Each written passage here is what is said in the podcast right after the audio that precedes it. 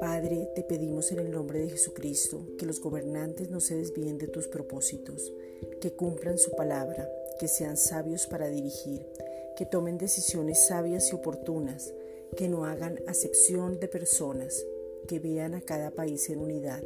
Romanos 2.11. Padre, te pedimos que traigas a los que están en eminencia a Jesús. Juan 6:44.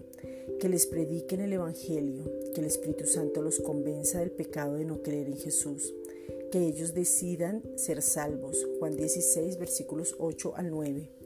Y las decisiones se tomen con sabiduría de lo alto. Santiago 3:17. Padre, te pedimos en el nombre de Jesucristo que los gobernantes no sean ignorantes de las escrituras, que busquen el bien del otro, que tengan entendimiento claro, que tomen determinaciones precisas y con sabiduría, que sean sensatos en el nombre de Jesucristo. Primera de Corintios 10:15.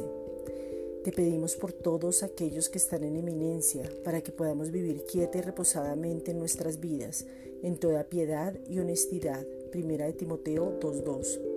Hoy queremos darte gracias por todos aquellos que exponiendo sus vidas y siguen trabajando por los médicos, enfermeras, docentes, auxiliares, por las personas que ayudan en el aseo en los hospitales, los que conducen las ambulancias, los trabajadores que nos prestan todos los servicios de salud pública y privada, los que trabajan en las droguerías, los que elaboran tapabocas, los que trabajan con las muestras de laboratorio, por cada persona que tú has regalado ese don de servicio incondicional y que lo hacen con buena actitud.